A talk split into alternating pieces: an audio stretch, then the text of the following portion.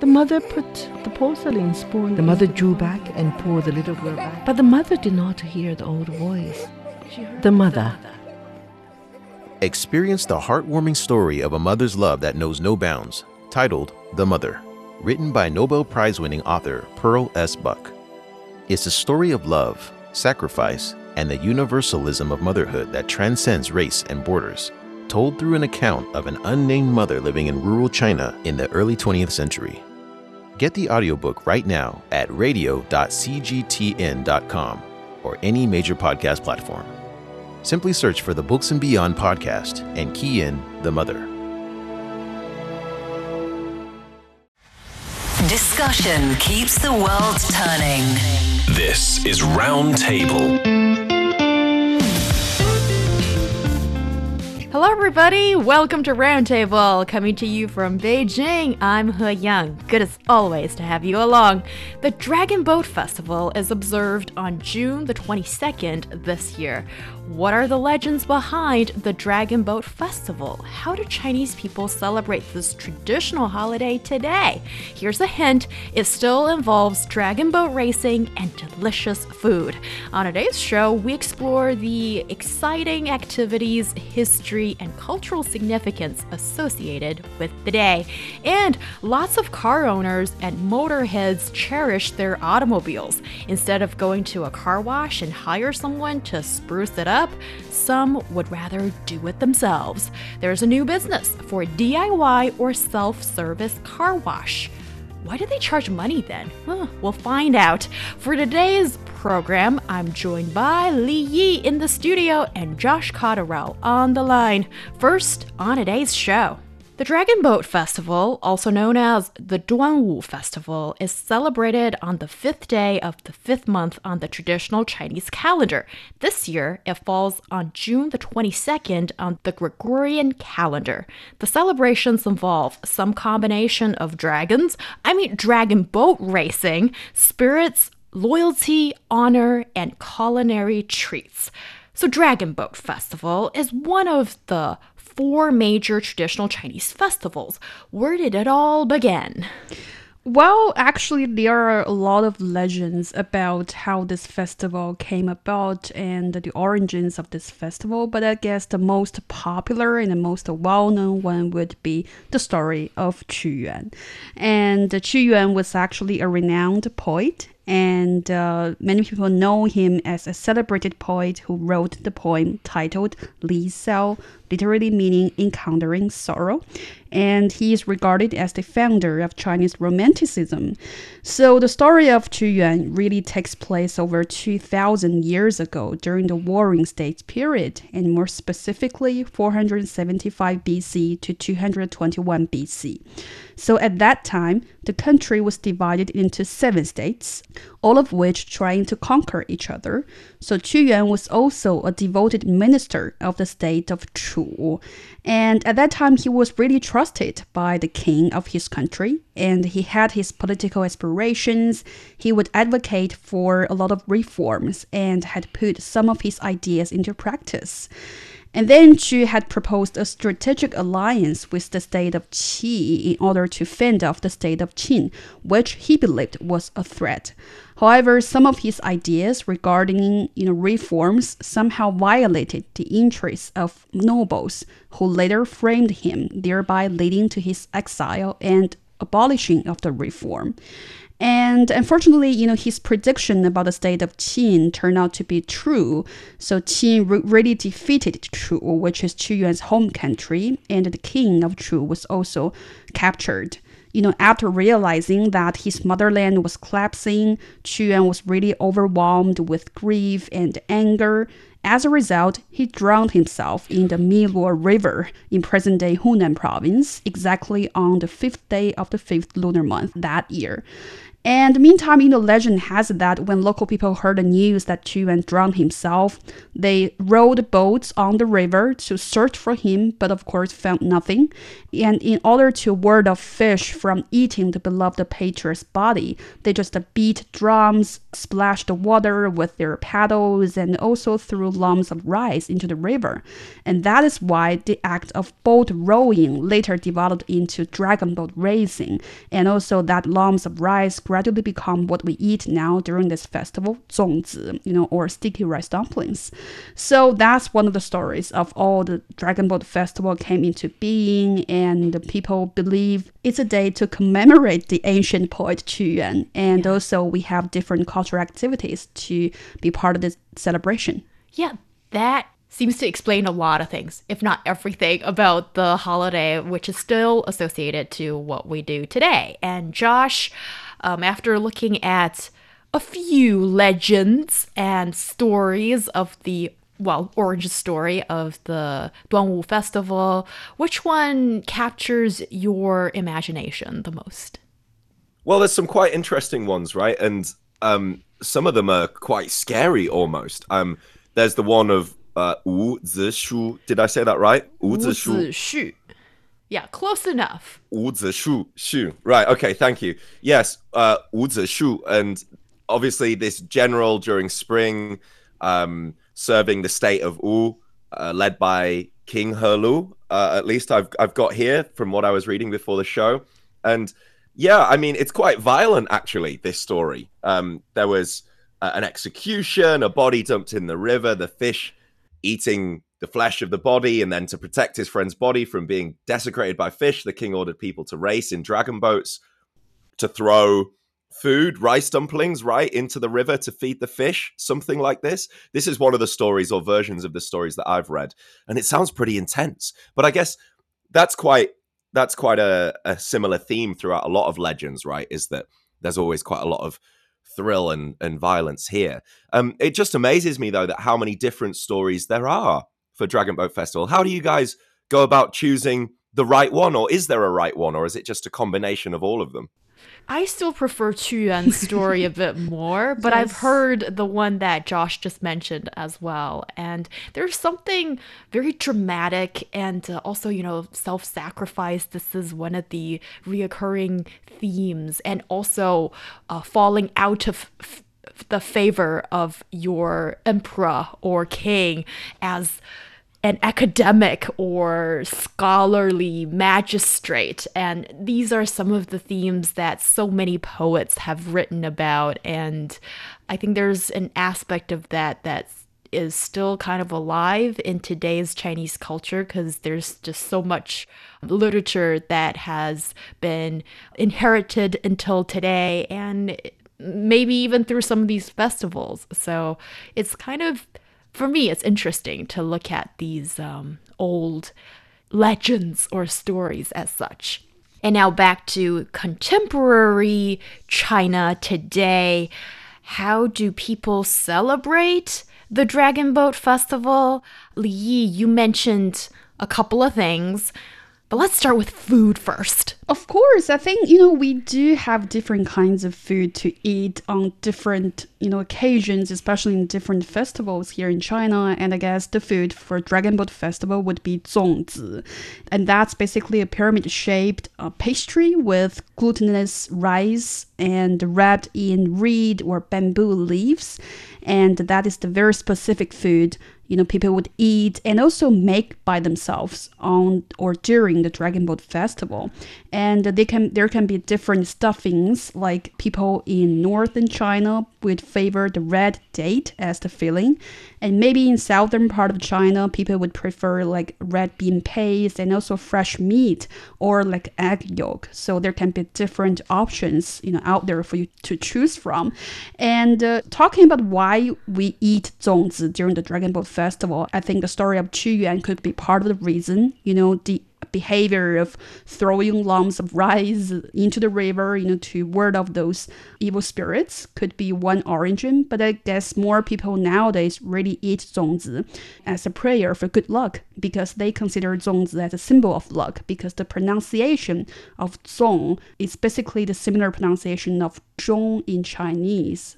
I mean, it can stand for the middle. It can also mean like winning Loyalty. a prize oh. and, oh. or or scoring high on an exam. Oh. I guess ah. that's the, uh, that's zhong, uh, oh, really yeah, in yeah. Chinese. But I guess people kind of make this correlation in, and uh, think that when I'm eating zongzi or we're making zongzi, so that means I'm bringing more good luck to me and also to my family members. Yeah. So that's a very, very interesting and very very long term tradition related to Dragon Boat Festival. Um, are you a big fan of 粽子 at all? Because I know. really. Oh, oh, yeah. Yes. All right. A lot of young people are like they don't really mind it that much. They might have one because it just happened to be the day, and if you go to a restaurant or whatnot, and then that's on the menu, but that's pretty much it for a lot of yes, people. Yes, I think my parents and also my parents-in-law, they actually would just uh, make zongzi oh, themselves oh, every year. And that is quite a surprising for me because, first of all, I'm not really a fan of zongzi. I don't really like any sticky, you know, uh, those things, especially sticky rice. Okay. That's not my type.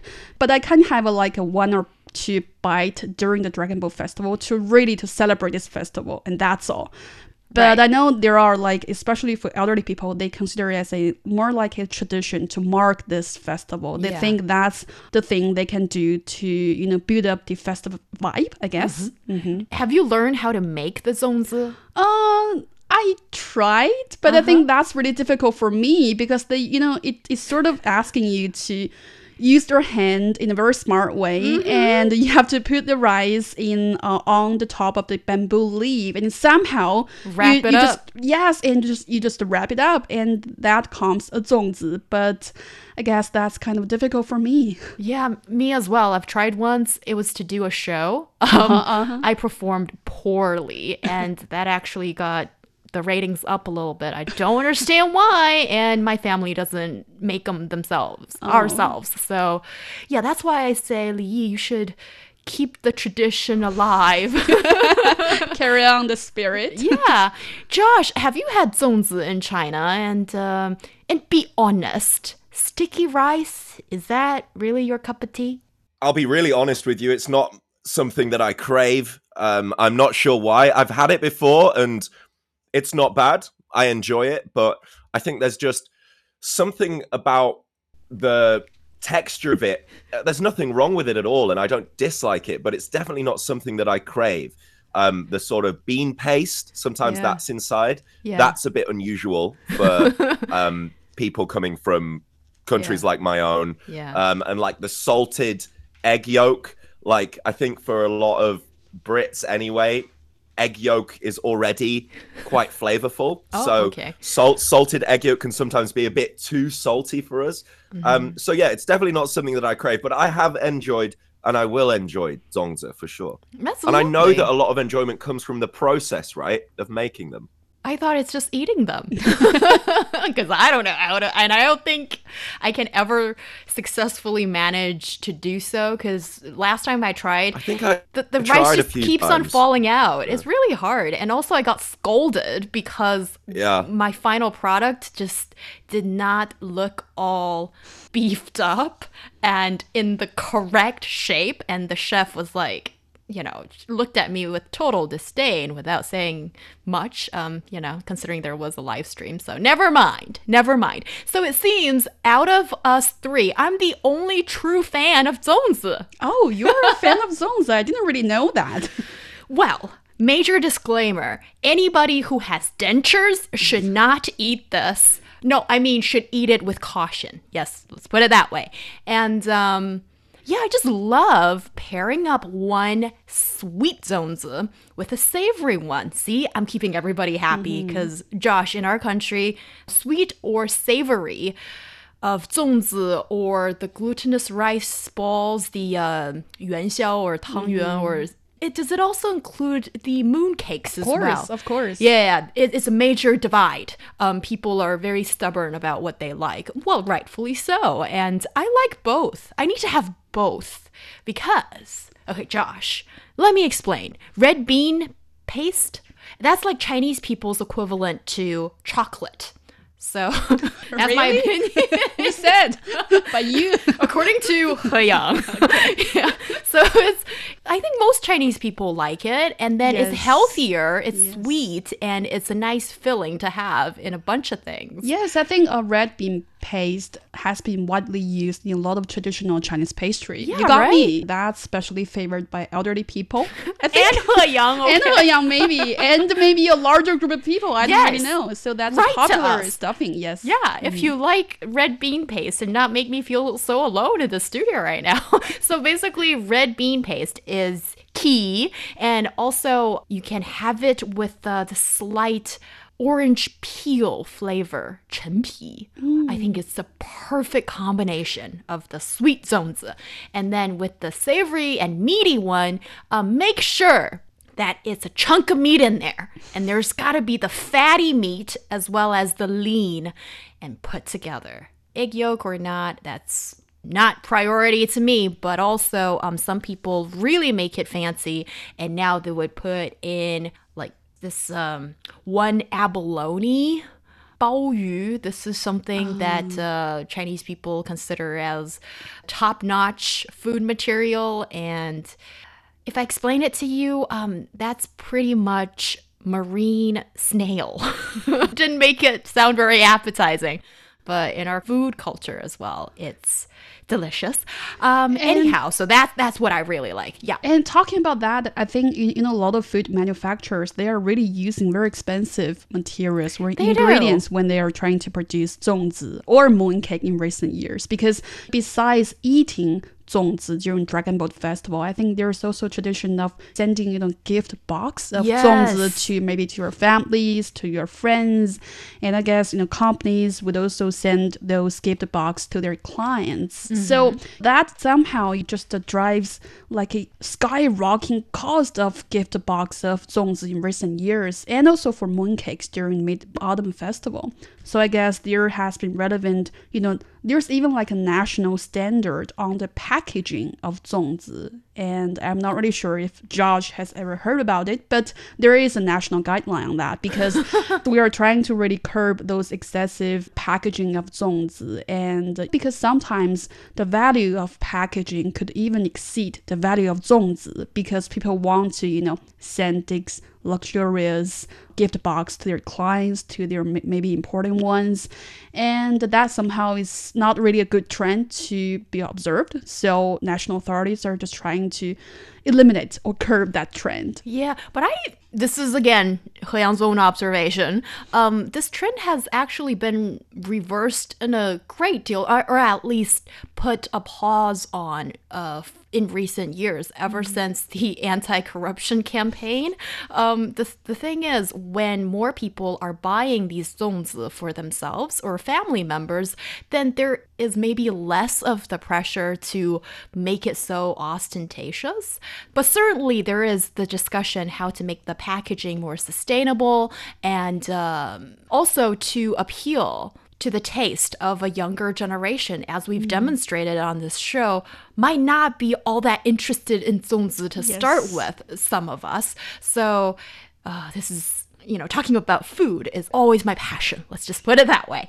And also this year, we've seen that um, some of the Zongzi tea has become Yes. very fashionable. That's kind of a new innovation by some food manufacturers.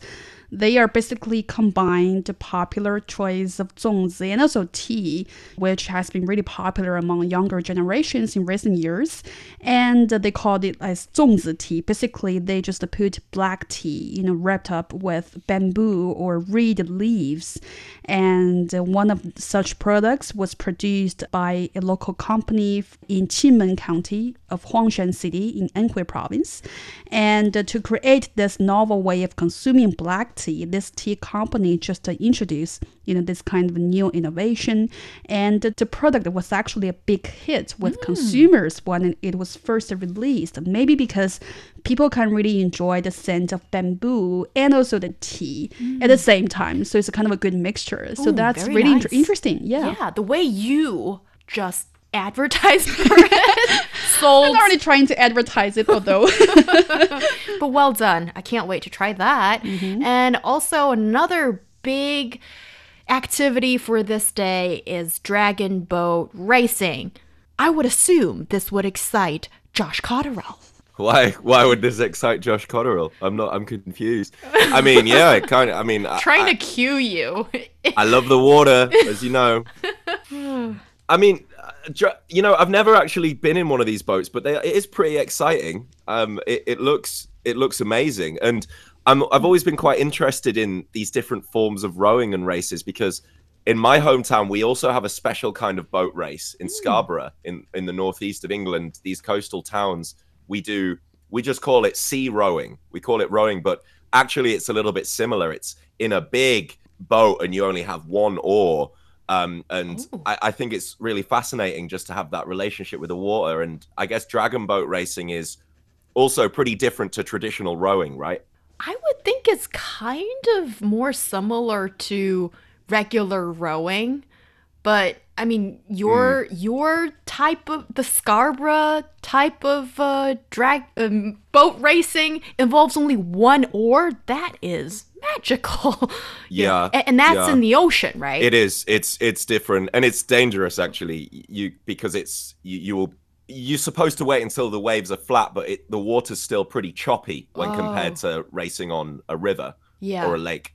Okay. Yeah. Whoa, everybody stay safe. That's the most important thing. Yes, I think most Of of, course. the dragon boat races are held on rivers in Yeah. China, and but as Josh said, it can be dangerous somehow, especially you know when they are private dragon boat races, because we've seen you know cases you know showing that you know there are some people who try to you know organize this dragon boat race privately and they somehow maybe choose like a random river and uh, they just uh, gather a group of people and somehow they have been detained by local police for organizing such events because there have been like relevant safety accidents happened before you know related to this private dragon boat races. But this has also aroused a debate online because people are saying that if you want to guarantee the safety of, of those people involved in dragon boat races maybe you should maybe carry out more safety measures instead of just uh, banning or prohibiting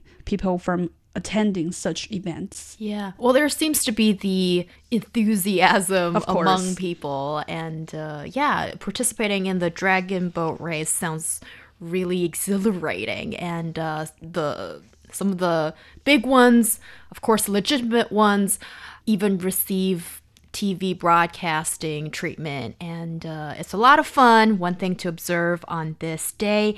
And there are some of the other um, traditions that have a long history, including hanging auspicious leaves, wearing sachets. Uh, that have a special fragrance to it, uh, tying five colored silk thread. That sounds like you need really agile fingers to do, which I do not have. And drinking realgar wine. That's something that I only learned from a popular TV series back in the day, 新白娘子传奇, which involves this um, legend of two snake spirits who turn into like figures and then, you know, got punished again. And it's a long story. Anyhow, so do any of these customs still sing to you at all? It's Well- okay to say no because I can sense it from you. Well, I think they're very interesting traditions. Although you know, my family may not really stick to this tradition every year during the Dragon Boat Festival. I think we majorly, you know, have a taste of zongzi, and that's all for the festival. But I mean, you can really observe that oh, all these festivals are related to the behavior of praying for blessings, mm. and that's a very interesting you know, approach to look at Dragon Boat Festival. And here I've also got a little test for Josh and also maybe for He Yang. Do you know how to greet people, you know, during Dragon Boat Festival? I mean, what words will you say? Like Merry Christmas or, uh-uh. or you know, that kind of thing. Okay, Josh, your turn first. Uh, am- am I am I getting tested here? Yeah, yeah. Putting Um, you on the spot. I guess uh, Dragon Boat Festival, Quila. Well, that's the exactly the wrong answer and but typical wrong answer you know people would, would think that we can say like happy mm. dragon boat festival like some other traditional festivals yeah. but i think we say "duanwu wu mm. in a more common way that means to wish you peace and health during mm. dragon boat festival because this festival is basically a very important you know occasion or a time for, for people to pray for health, safety, and blessing. And Yeah. that's very different from other traditional festivals. New knowledge, right? Yeah. 端午安康 is Yes. what you should say. And also, this is something to do with throughout history during this period of time, insects might be Yes. um, enjoying a heyday. And also, what else? Also, infectious diseases during ancient times sometimes would plague um, the city back then. So, all the good reason to sort of wi- wish each other good health, peace and prosperity, that kind of thing. All right, coming up. Self service car wash is becoming popular. Is it a playground for grown ups? Stick around, everybody. With a history of 5,000 years, it's no surprise that China has created a fabulous treasury of folk tales. Once a year, on the seventh day of the seventh month, all the magpies fly up to heaven and form a bridge. So many amazing worlds to discover. I want a new palace. said King Mu of Zhou one day. Chinese folk tales retold for audiences today. Will, will you marry me? He asked. And with little hesitation, she said, Yes. 5,000 years of amazing Chinese folk tales. My father must not go to war. Someone must take his place. You'll find Chinese Folk Tales Season 3 wherever you discover your favorite podcasts.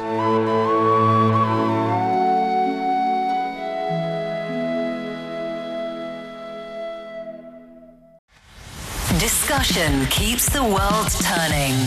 This is Round Table.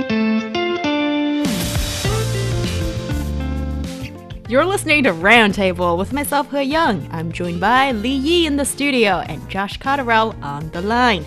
Coming up, for many car owners, washing a vehicle by hand is a therapeutic act as beneficial for the person's state of mind as to the car's appearance. Now, in Chinese cities, there's a burgeoning business of self service car wash. We discuss why. And what are the top 10 delicious cuisines in the world? Some internet users find it hard to stomach that China did not come first in this one. Well, you can't be on the top all the time, and you should allow, and we do, everybody to have their own preferences. And also, who has had so many world cuisines to be eligible to judge? So, we'll talk about it.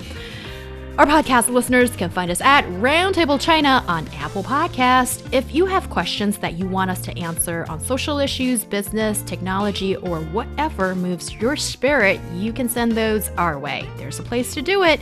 EZFM Roundtable at foxmail.com. Emails are fine, but voice memos are always better. Now on Roundtable, as we continue today's discussion. There are plenty of reasons you might want to hand wash your car. Maybe you don't trust your neighborhood automated drive through car wash. Maybe you want to save a little money. Or maybe you find DIY a way to relieve stress. In Chinese cities, most people live in apartment compounds. Therefore, don't have their own driveway. So, if they want to hand wash their car, they better go somewhere specially designated for this purpose and pay a fee for it, I suppose. So, tell us self service car washes are becoming popular in Chinese cities these days. Yes, I think the business first went popular during the pandemic, especially in the city of Beijing, because people really want to avoid any kind of contact with other people. So, a car wash store that's open until late night was the first batch to really make this attempt. It was really popular among customers. They think self service car wash is much safer for them compared to going to a store. But now it's getting more popular in a lot of cities, and uh, they basically can be provided by really a specialized self-service car wash stations or like a conventional car wash store. And usually most uh, self-serve locations are open 24 hours and you only pay for the time it takes to wash your car maybe 30 minutes maybe one hour.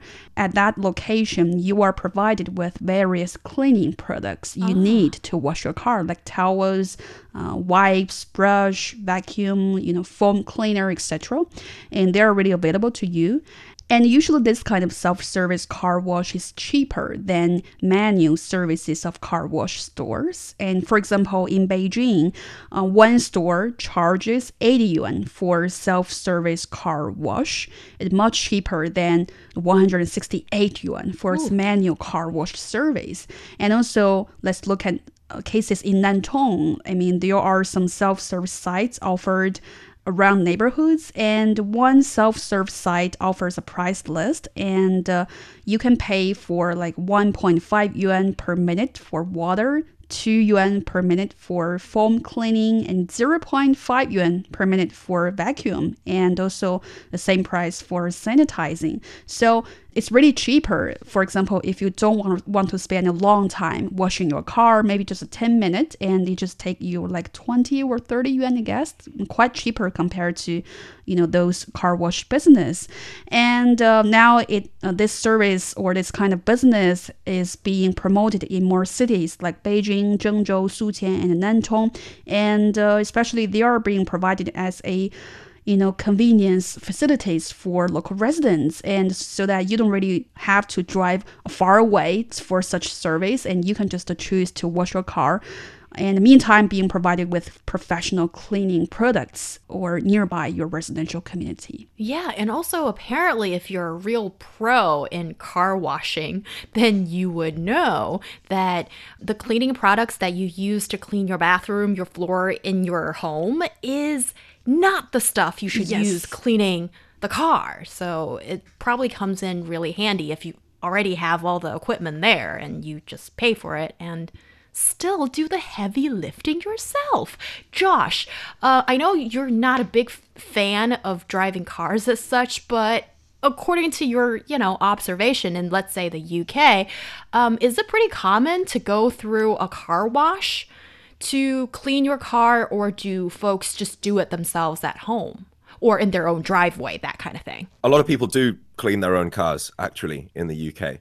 Um, I think that it's seen by many people as a bit of a luxury to, to go through a car wash, and it can be quite expensive. So, and there are also a lot of self-service car washes in the UK as well. So, um, yeah, I would say that a lot of people clean their own cars, and I have cleaned many cars myself, actually, and I love it. I love doing it. Well, tell me why. Well, I mean, I think this is what we need to talk about today, as well as saving money. Cleaning, especially cleaning something like a car or a motorcycle or a bicycle, is just so much fun. I mean, How? it's so, it's such good, it's such good exercise. It's it's so therapeutic. It it gets rid of stress just to declutter everything and then have this shining object at the end to have that clear goal and working towards that clear goal to be able to get lost in it. You know, you can't clean and be on your phone at the same time. You can't do anything. and the goal is so simple and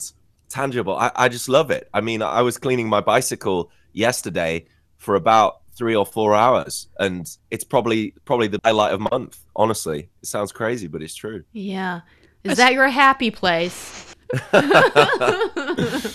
no i guess i can't use that one now You've just given away for free. Li Yi, you also provided an account that cleaning your own car can be something that people really have the craving for. yes, you know, I can really understand the fun part that Josh mentioned about washing cars because uh, I hate to admit this, but you know, car wash has been sort of like a traditional activity in my family. Oh. Uh, by family, I mean between me and my husband, because my husband obviously has this craze for car washing by himself. Although we do have this kind of you know membership at those car wash stores outside, he just loves you know, cleaning his own car by himself. And of course, he loves to invite me to wash that together with him.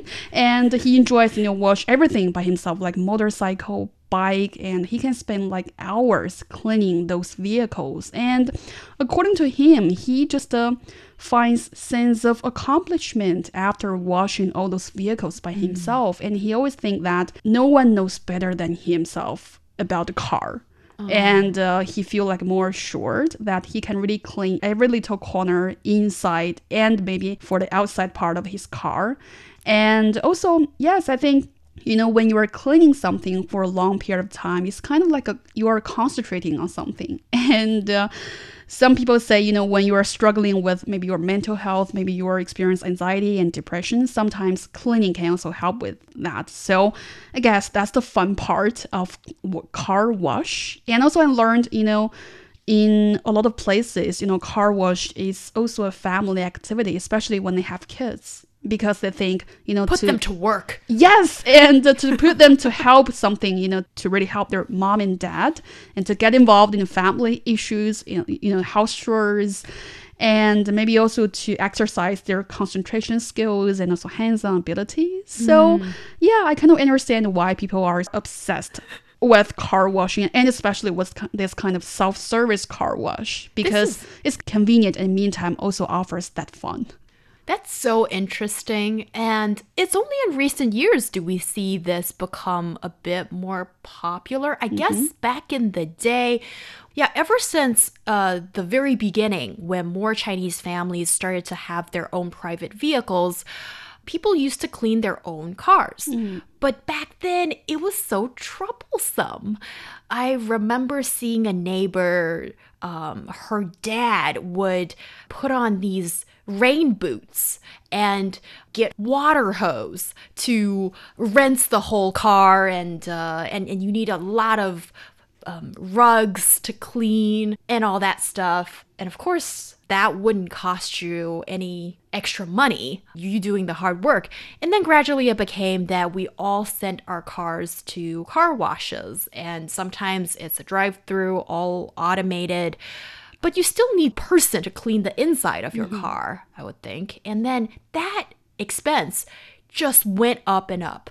It became more expensive and also as more chinese cities have these huge residential communities or these residential complexes um, not all of them have a nearby car wash for some reason. And then you had to kind of drive a, a distance to find one and also to find an affordable one at some and, and also as something as small as it might seem you know how to wash your car. That's part of in my opinion neighborhood planning that that's not always there.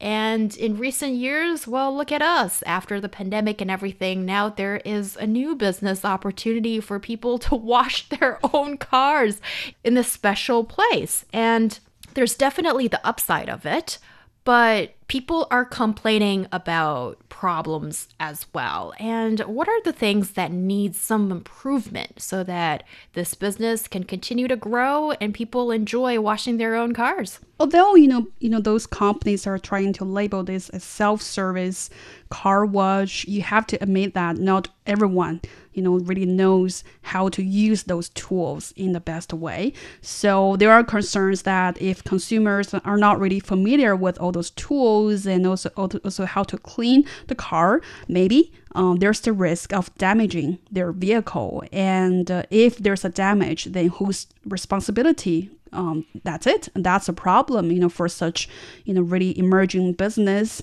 And also there's the problem of, you know, special cleaning product and you have to make sure they are pH balanced or they can also damage the coating or polish of uh, one's vehicle.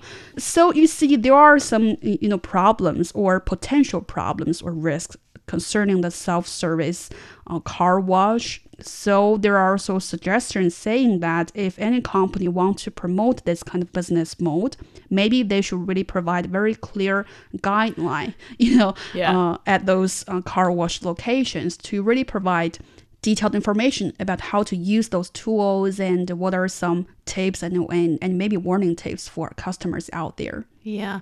I think it depends on how much you're charging. If it's dirt cheap, mm-hmm. then all right. But if you're still charging, okay, I'm a bit of a cheapskate here, more than 20 yuan, then I need the detailed demonstration on tape or whatever it is.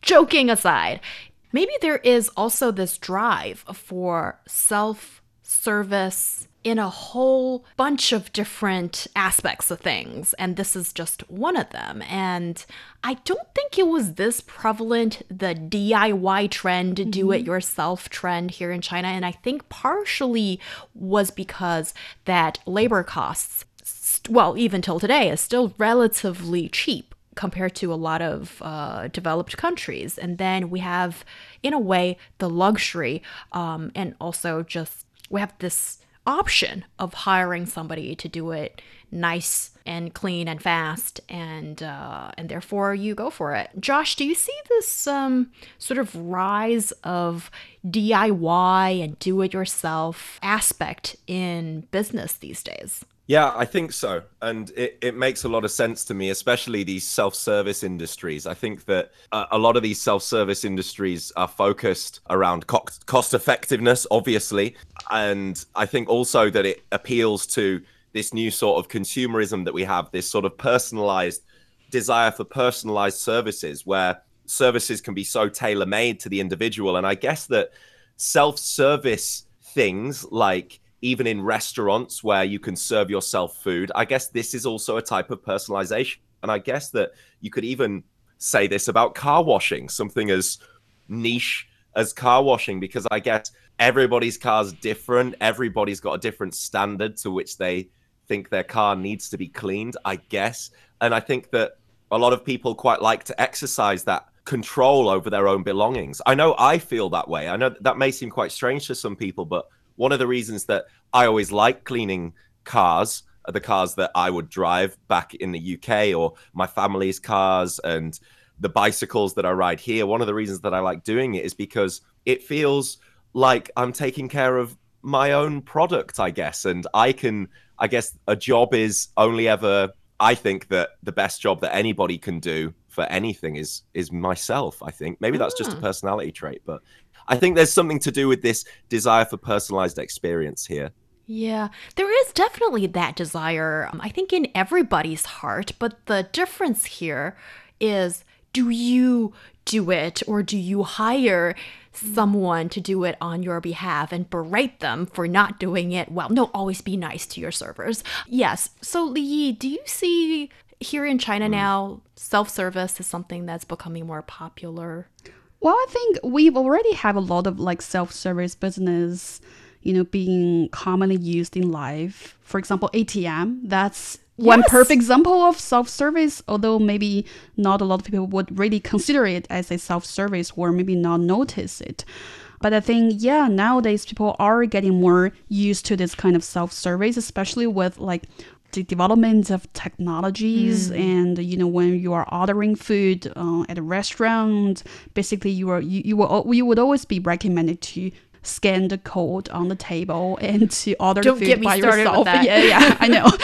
And then when you go to hospital you can also use those you know digital device to make registration and also paying the bills by yourself. But you know, all in all, I think maybe for young people it can be easier to adapt to this trend, if we can call it as a trend, because usually that involves a lot of, you know, knowledge about how to use those uh, devices, and uh, somehow it can really save your time when you really uh, grasp that skills and knowledge, and uh, you, you can really avoid you know chatting with others or talking with you know um, staffs, and uh, that can be a good news for any people you know who have social phobia.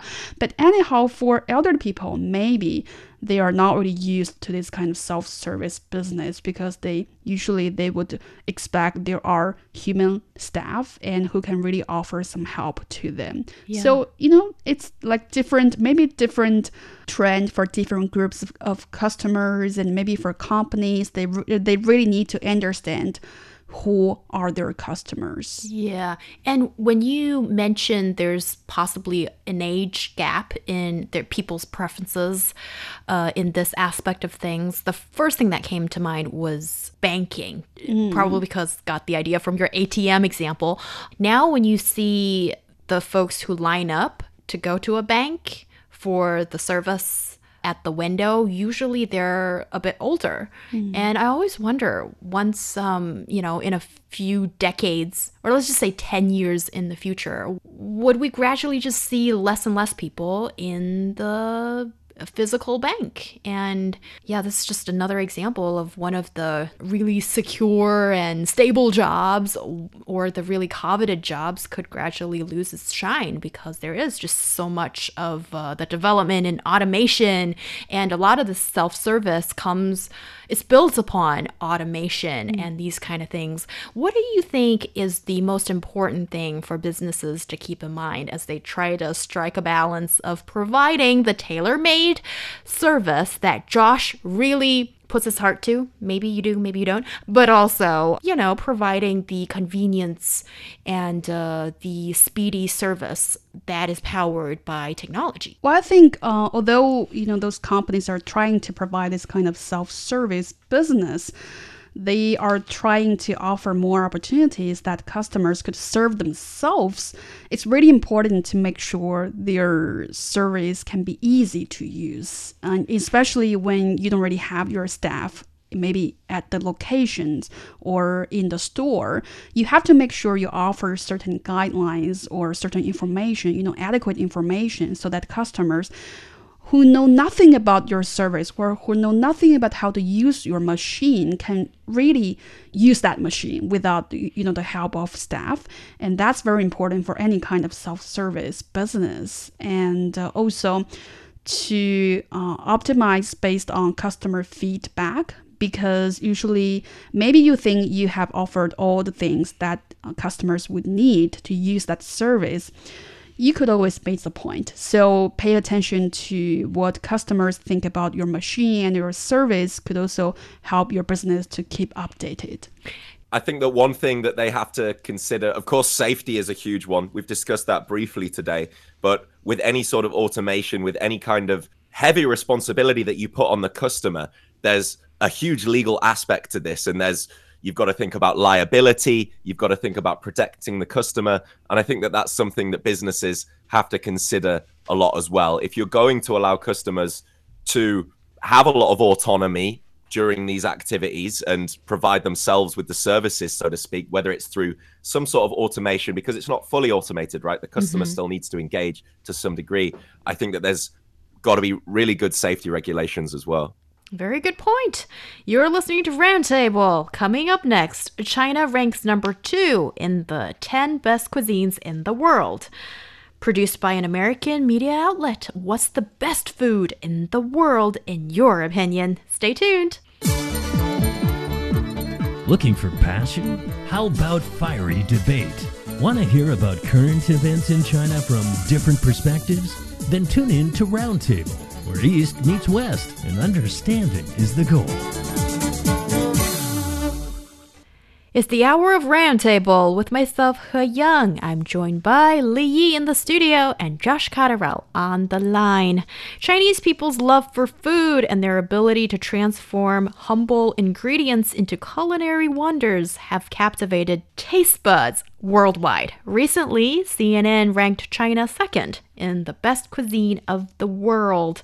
Perhaps not a surprise. Some Chinese internet users are up in arms about what's said about our food. Well, I'm curious about who's number one. But okay, so guys, uh, let's walk through the list. Uh, what are some of the other countries that have made it to the top 10 list? And do you agree? Things that you like or don't like so much? Feel free to share. Well, maybe let's just start with number 10 and we can leave the champion at the very last part. So keep it as a secret. Okay. Keep people at the edge of their seats. Yes. So the, so the top 10, number 10 is the United States. And What? uh, yes. Okay. Yes, and although you know many of the popular foods in this country originated in some other cuisine, they do have their own innovation, and some recommendation would be cheeseburger, and that's a perfect example of making good things greater, according to the list given by CNN, and also uh, the chop the chocolate chip cookie you know, it's invented as recently as the 1930s and is recommended as a must try for anyone who are interested in US cuisine. So that's number 10. All right. Um, Josh, any thoughts and care to add to the list? No, I mean, I I would probably add British food in there, maybe around number six or something like that. But other than That's that, surprisingly high. I think it's a good list. Oh, oh, I'm oh. joking. Oh. I'm joking. I'm joking. I'm joking. Um, yeah, I think I think the list is. I mean, the list is ridiculous. It's meaningless. I mean, what? Who? who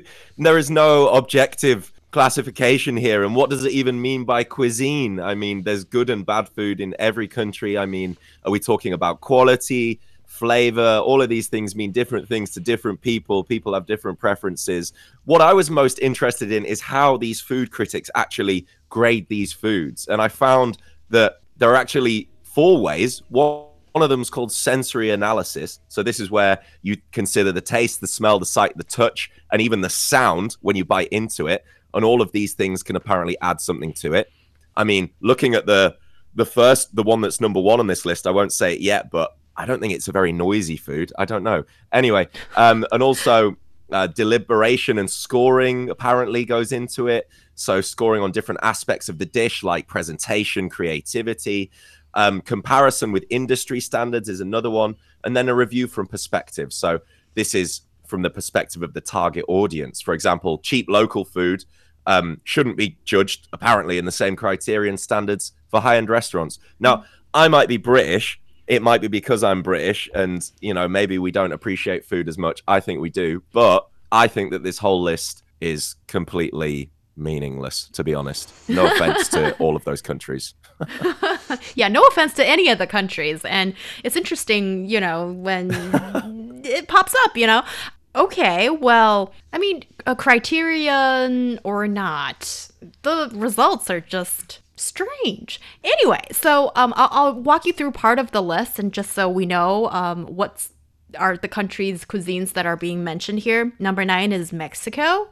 Number eight is Thailand, and then going up the list is Greece, India, Japan, Spain, France, China, and the champion, according to this list that we don't really like or agree with, is Italy. Oh. Yeah, but Italian food is quite nice. Yes. Yeah. Oh, oh, oh that's such a generalization, right? And also, it has to be somebody who's at least had a taste of quite a few dishes of different price range in all these countries to really come up with a conclusion. And I don't think I'm qualified to come up with a conclusion because I haven't really had that many Mexican foods or whatnot. But Japanese food, I think, is very friendly to my Chinese palate.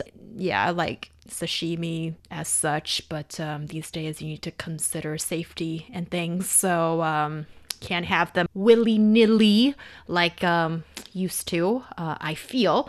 Yeah, so what are your comments to this list? Well, I think, as you said, there isn't really like a unified standard, especially on food or cuisine, because it, it has something to do with your own background. If you have been brought up in an Asian country, maybe you are uh, it's easier for you to try those you know food from Asian countries as, as well, and maybe it can be difficult for you to to really adapt to those food from a very different culture. So that's why some people say this can be a biased list. But anyhow, I think it's it can also let us to know more about other food cuisine culture from other countries.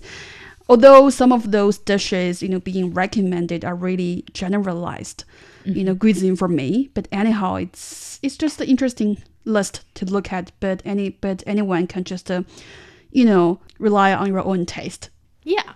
And be confident about that because it's all that matters in your world. The good food you determine tasty rules.